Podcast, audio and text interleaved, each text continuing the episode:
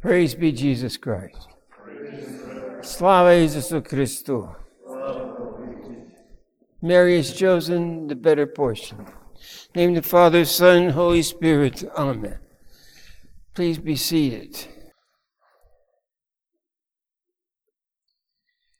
My dear brothers and sisters in Christ Jesus, our Lord, today is the Feast of Dormition of the Holy Theotokos, when our Lord took his Blessed Mother into heaven, body and soul. Now there's great stories about Our Lady's Assumption into heaven.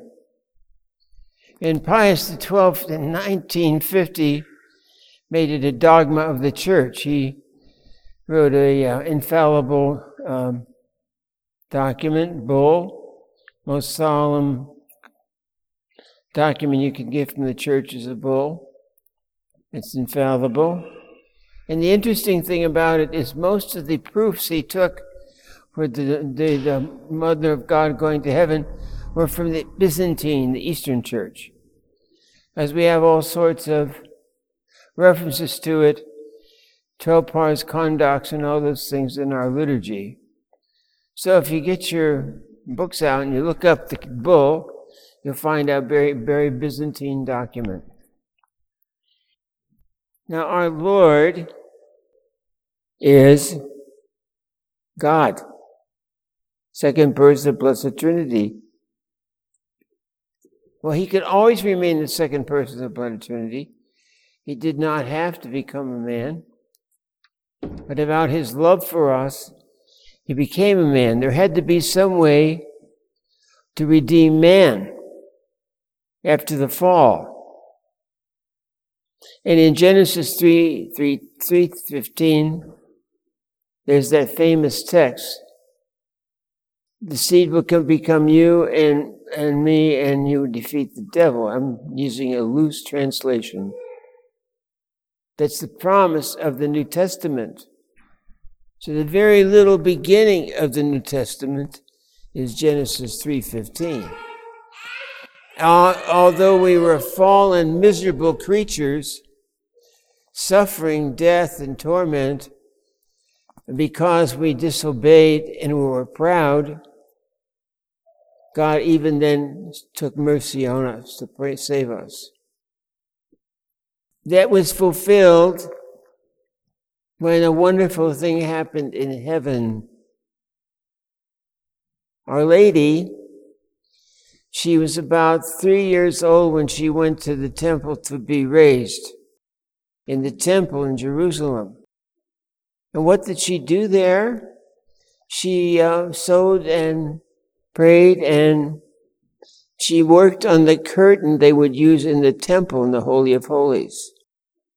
Remarkable thing about that, we had that curtain until it was destroyed by the, the fall of Constantinople. Nobody seems to know what happened to it after that. Imagine that. We had the last curtain. Maybe Our Lady could have worked on that curtain. But anyway, let's get back to the point. So the wonderful thing that happened was that God the Father wanted to show his love for his fallen creatures.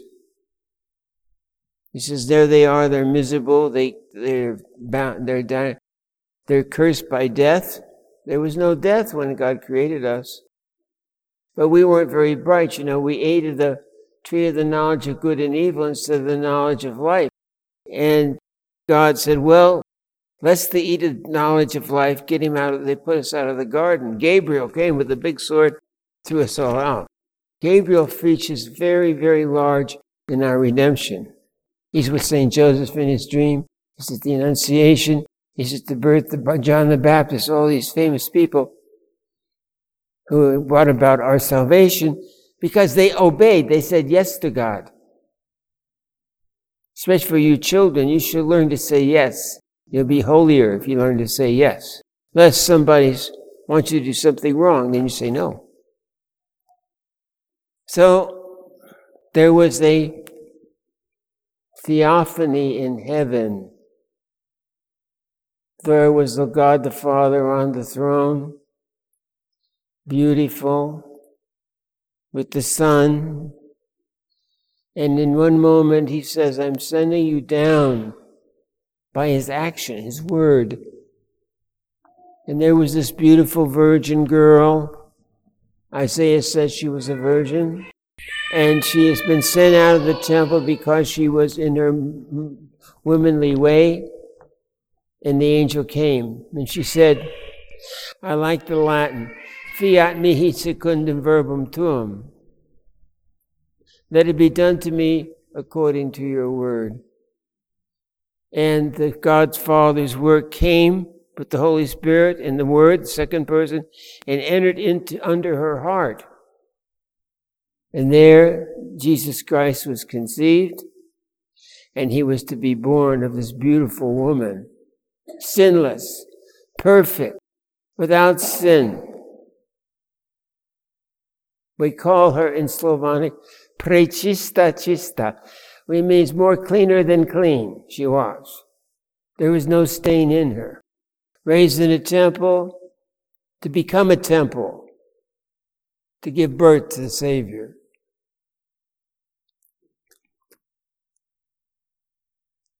Now, we won't talk about Joseph, we'll talk about him another time.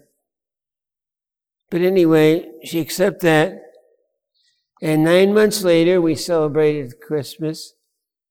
She gave birth to this adorable child, most unique child in all the world, truly God and truly man in one hypostasis, in one personality.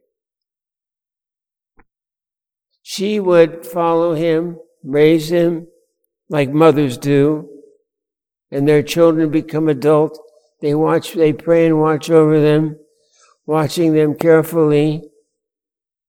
And even though our parents sometimes leave us to go to heaven, they're just a curtain away. They're very close, and they're close to us in their prayer. So anyway, she watched her son go through all his public ministry. He sort of watched over her not too closely. She made him a beautiful robe. She sewed it, and, and there wasn't a seam in it. It was all woven. We don't know where that is today. It might be somewhere. But the, at his crucifixion, they gambled about that robe. They didn't want to rip it apart. And he wore tassels. He was a real itinerant preacher of the gospel. Now, he preached the deceased, his mother. Unusual. Now we have the secret of the centuries. What did he do about it? Well, she lived in the apostolic community, and the fathers tell us the tradition of uh, Saint Luke. Luke lived with her, and she taught him about her son. He wasn't a disciple. He was one of the seventy, or seventy, I think. Yeah. And uh, so when you read Luke's gospel, it's dominated by the story of the genealogy of Jesus Christ and his birth and the role of Our Lady and Saint Joseph in that. And uh, see, if after a while, some of the fathers say, this must be the gospel of Mary. This is the things that she taught us about Jesus when she was still amongst us. Well, after that, about sixty years of age, she wanted to go to heaven. Her job was not done till she taught those apostles and people who were making trouble in the early church. She wanted to go to heaven and be with her son. So he just takes her to heaven. Body and soul. Did she die? Yes. So she died. She fasted for a couple of weeks before she died to prepare to enter heaven. More than likely, the disciples gave her the Holy Eucharist for the food of the journey. The holy women came and dressed her in beautiful clothing, her shroud or whatever they had in those days. And they laid her when she died in a tomb in Jerusalem. Uh, it was not right, the fathers say, that the flesh that gave birth to the Savior's flesh should corrupt. She did not undergo corruption. But her Son came and took her body and soul into heaven after her death. And um, the Apostle James, uh, John, excuse me, James, I mean, excuse me, Thomas, Apostle Thomas was not there. Although they say the angels brought all the apostles to her side when she was dying. But Thomas didn't make it.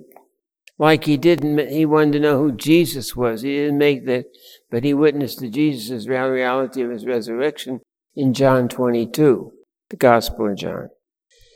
So he comes and he says, I want to adore this, the body of our, of the mother of God, of Jesus' mother. Well, they opened the tomb and there's nothing there except herbs and flowers. It smelled very beautiful. That's why we bless herbs and flowers on this feast day. We take them home to bring that beauty into our family life. So he had taken her body and soul into heaven, and that's exactly what the Pope told us in his uh, dogmatic pronouncement of nineteen fifty. What does she do there? She prays for us still. So in the Greek fathers, they talk about the theandric order.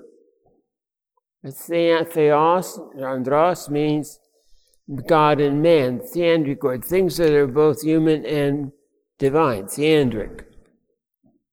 So Mary is one of those theandric people. She's truly human, human, but she's deified, she's full of grace. She's the mother of the Savior. And she's the first one, except the ones the Lord woke up at his resurrection in the, from the underworld, to go to heaven, body and soul. So she's sort of our premiere of what's going to happen to us when we die and we rise up on the last day.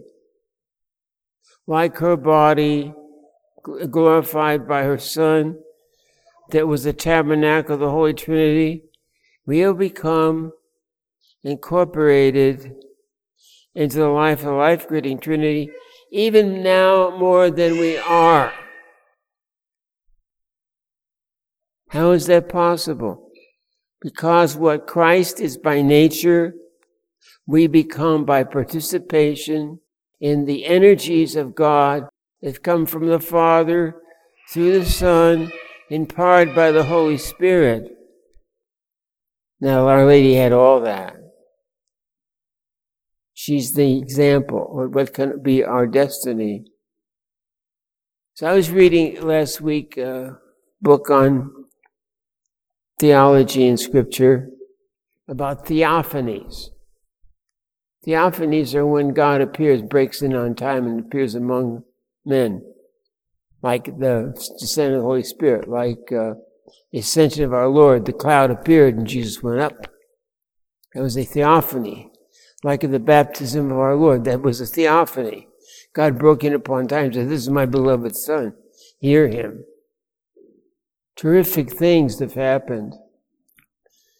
It was a theophany in heaven when Our Lady's Assumption, and there she was, body and soul, and she had the divine energies and a very holy body that had been born to the Savior, and she is of the theandric order.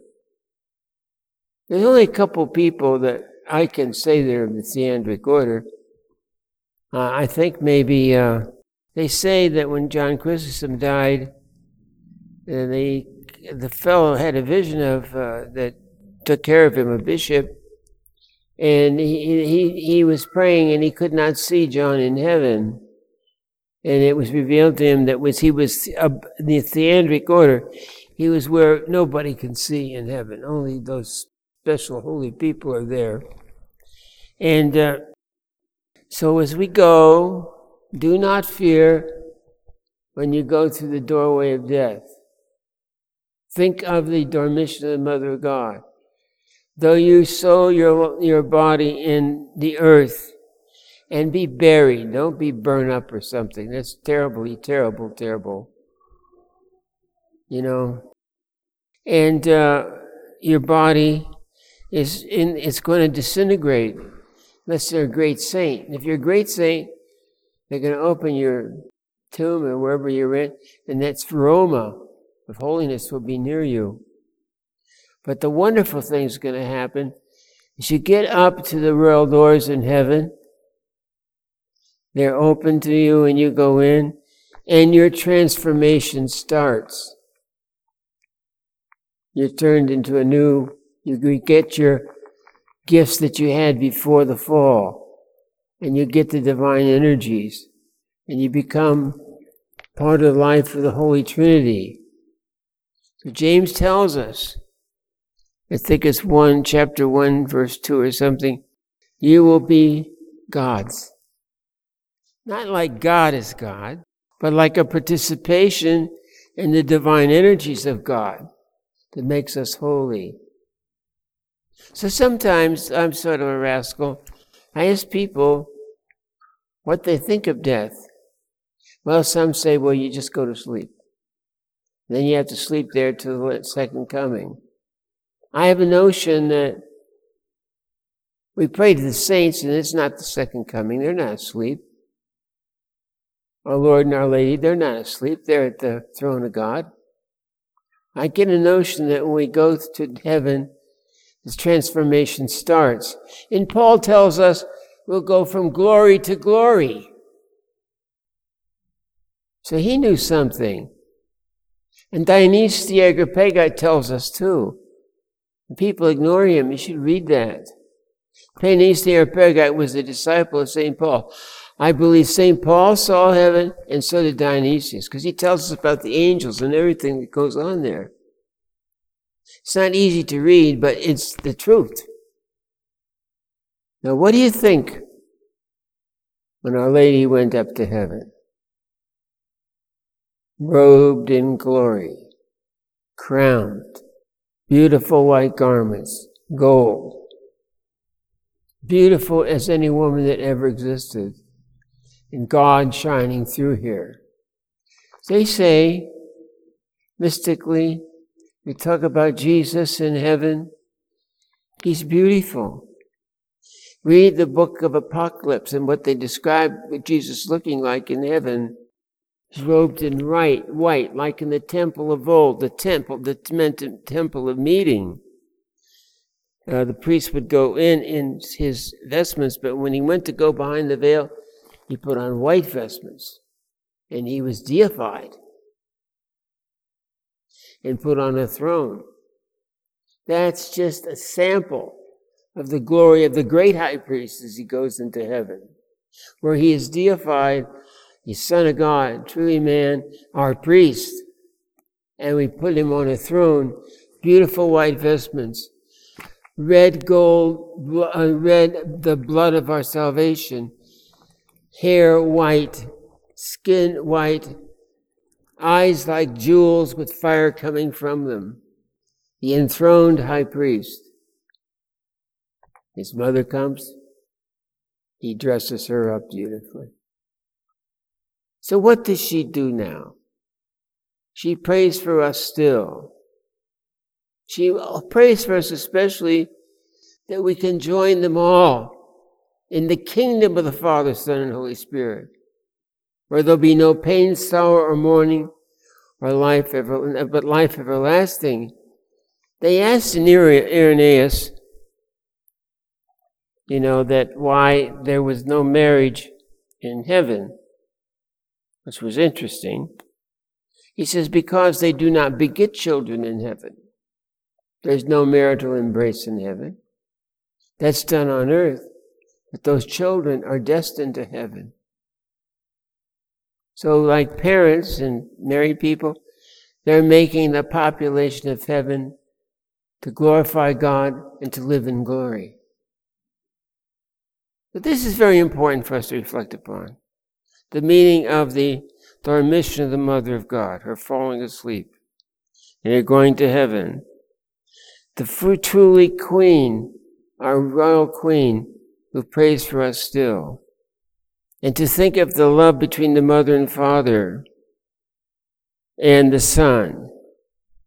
She did the will of the Father. When Gabriel gave her the message, she gave birth to the Son in this beautiful body filled, as we say in Slavonic, Prechista, more pure than pure. And giving to the Savior, she gave birth to our salvation. How wonderful. And why shouldn't she be in heaven? Why shouldn't she be glorified? Where would we keep her? Next to her Son, praying. The all-powerful prayer, the Virgin Mary, because her heart and her Son's heart beat as one when she carried him for nine months, and that continues even now. The design of his heart and her desires are one, and they are praying for us still. We too will be in the glory of the Father, Son, and Holy Spirit.